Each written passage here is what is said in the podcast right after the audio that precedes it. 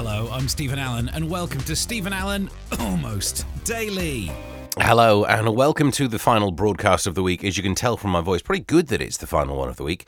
I've got a little bit of the lurgy, but that's to be expected. I've got a um, you know nearly two year old child who goes to nursery, looks around to try and find the most rancid thing he can, and just brings it home for me to eat. I think that's how it works. I think it explains. I, I've no evidence that that actually is what happens, but it does fit the data. And these days, if you're going to be a pundit on TV, you don't have to worry about actual scientific thinking. You just find something that backs up your point and, you know, tally ho. Um, well, that's a side issue for me to rant about in other places. This is the place where we go through the papers. We find the weirder stories, the smaller stories, the things that you shouldn't let pass you by. We turn it into a radio show, gets actually broadcast. I know, we're all surprised. And then we turn it into a podcast for your ear based entertainment. Enjoy. Here's a list of what could be on the show today. Many things. Um, something about having fillings. And actually, I did have to go to the dentist last week. I, don't think I even mentioned it. That's so weird. Normally, I use this broadcast opportunity to go on about myself loads. Tax in the news doesn't have to be taxing yet. Somehow it is. Brad Pitt will make you feel better about yourself. AI will make you feel worse about everything. And does that say Arctic or Arnie? I don't know. Either we'll talk about the weather or the famous actor. There's only one way to find out. Stay tuned. I'll put you out your misery. It's uh, Arnold Schwarzenegger that I've written down here rather than Arctic. But my handwriting's so bad. But it's because it's cold. Um, Arnie was held by customs officers over an unregistered luxury watch that he was planning to auction.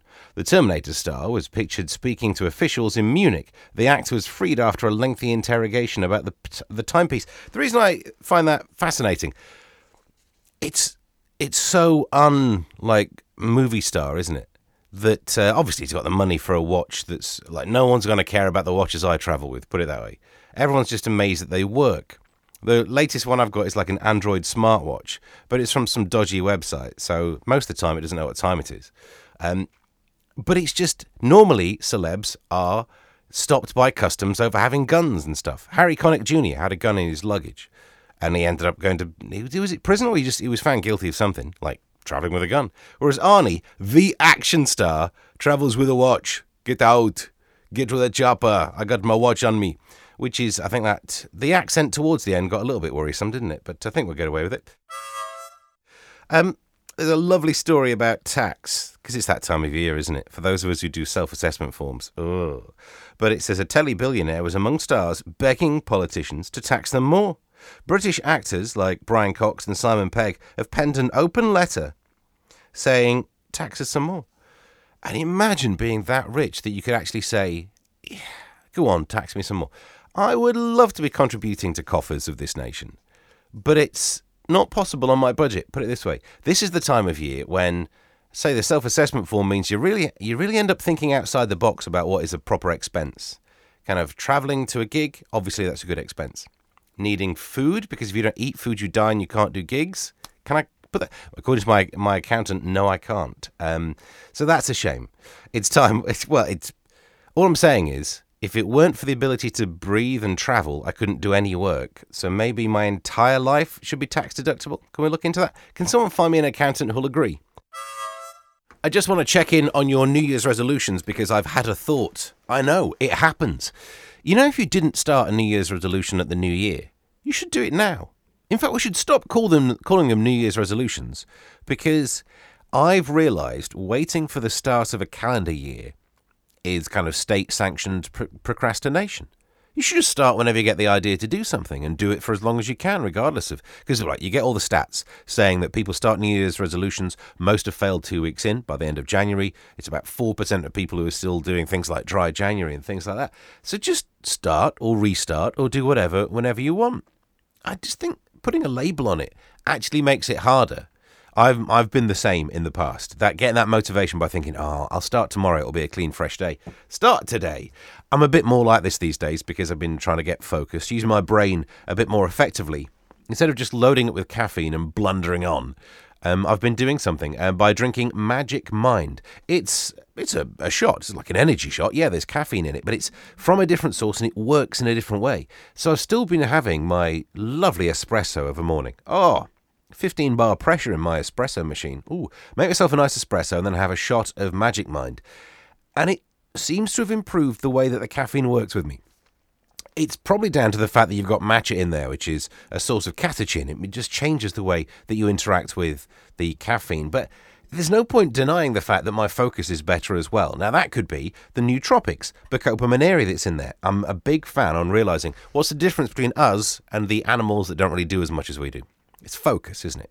We can get, we can think about stuff, and if you can focus your mind on something, you're focusing the thing that we evolved more effectively, right?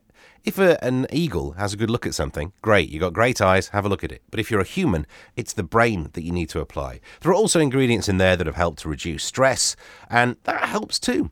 So, if you want to do like I've been doing, trying to get a bit focused, trying to make sure that you're more creative, get that creativity flowing, then you might want to know a bit more about Magic Mind. I got some info for you.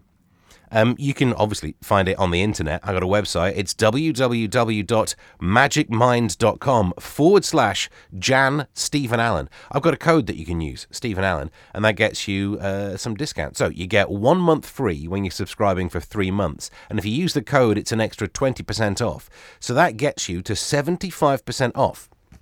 It lasts until the end of January, like a lot of people's New Year's resolutions. So, act now before it goes away. And this January, they can help you gear up to crush your 2024 New Year's resolutions. And as I say, even if you start it today, they can still help you crush it. If you can't remember the URL, I'll put the details in the podcast description.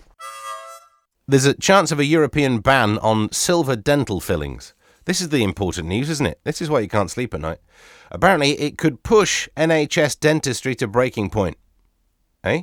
Have we still got NHS dentistry? Well, that's good news. Um, the European Parliament has vowed to stop using dental amalgam, which is a material most commonly used for the NHS. Yeah, they're the ones that look metal and horrible. Why are we still putting. So, amalgam means it's got silver in there, but it also has to have mercury in it for it technically to be an amalgam. It's an alloy that contains mercury and other metals. Um, so, yeah, maybe we shouldn't be putting it in people's faces. But apparently the NHS is saying, oh, what, it's going to be a bit more expensive. Well, that'll make us collapse. So none of that is good news. I think we should spend more money on people's teeth because it's very, very difficult to get a job if you've got a face that looks like you've just been smacked. Do you know what I mean? And if you want productivity go up, maybe people with bigger smiles might help us out quick hit on this story to make you feel better about yourself. Brad Pitt apparently can go a long time without showering, according to his former roommate, uh, roommate Jason Priestley.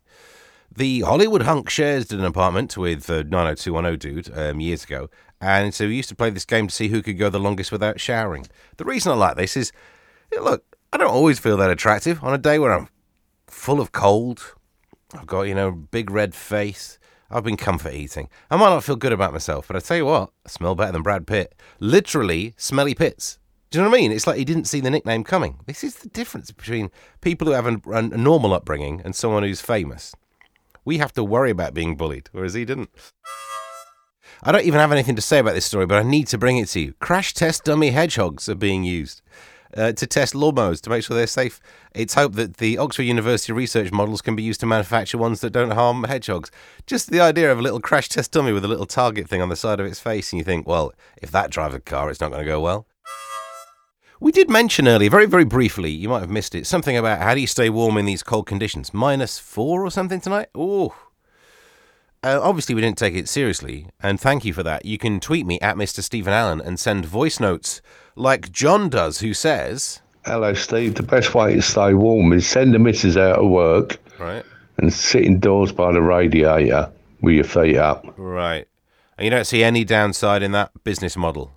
All right, anything else? Oh, and when the missus gets back from work, Yeah. get her to cook you a nice chicken roast dinner. Oh, you double down. Okay. Anything else? Another way to stay warm, Steve, Big row. is have a nice big Row. Mug of coffee Ah. with Baileys in it.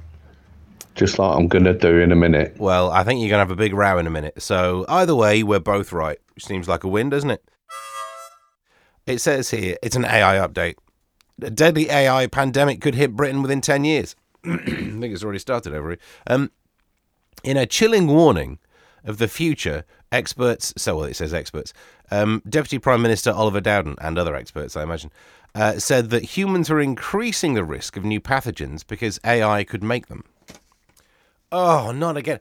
So, just to recap the arc of AI, it was invented. It'll mean students cheating exams. It'll be the end of the world. It'll mean no one writes proper songs anymore. They love doing puzzles. And now, another pandemic. Oh, just when I thought we got it on the up. Why? Who's letting AI make viruses? I, I think it's about all of the negative stories about AI. It's like these idiots have never seen a film. Oh, let's get computer intelligence to be in control of humanity. Have you ever seen any film? There's no film with AI that it goes well in. Can you think of one? If you can, I would say tweet it to me, but it'll probably be stopped by our robot overlords on the internet. There's a story about Alison Hammond, you know, the This Morning presenter. She's had some Ofcom complaints against her. Look, I'm not going to say anything bad about Ofcom because, you know, they made a few of my problems go away. Um, I've been the subject of a couple of, not for this show, never the Time FM show, never any of that. Um, I used to work in the Southwest, had a couple of complaints there. I was in Surrey, had a complaint on that show. And then the stuff I've done on MASH Report, oof, we got so many complaints. But, and obviously some GB News stuff, they get a bit close. But, Alison Hammond has been hit with Ofcom complaints because she called truant children naughty. Is that all you have to do these days to get Ofcom complaints? Because Oh, man alive. I've said far worse, I think.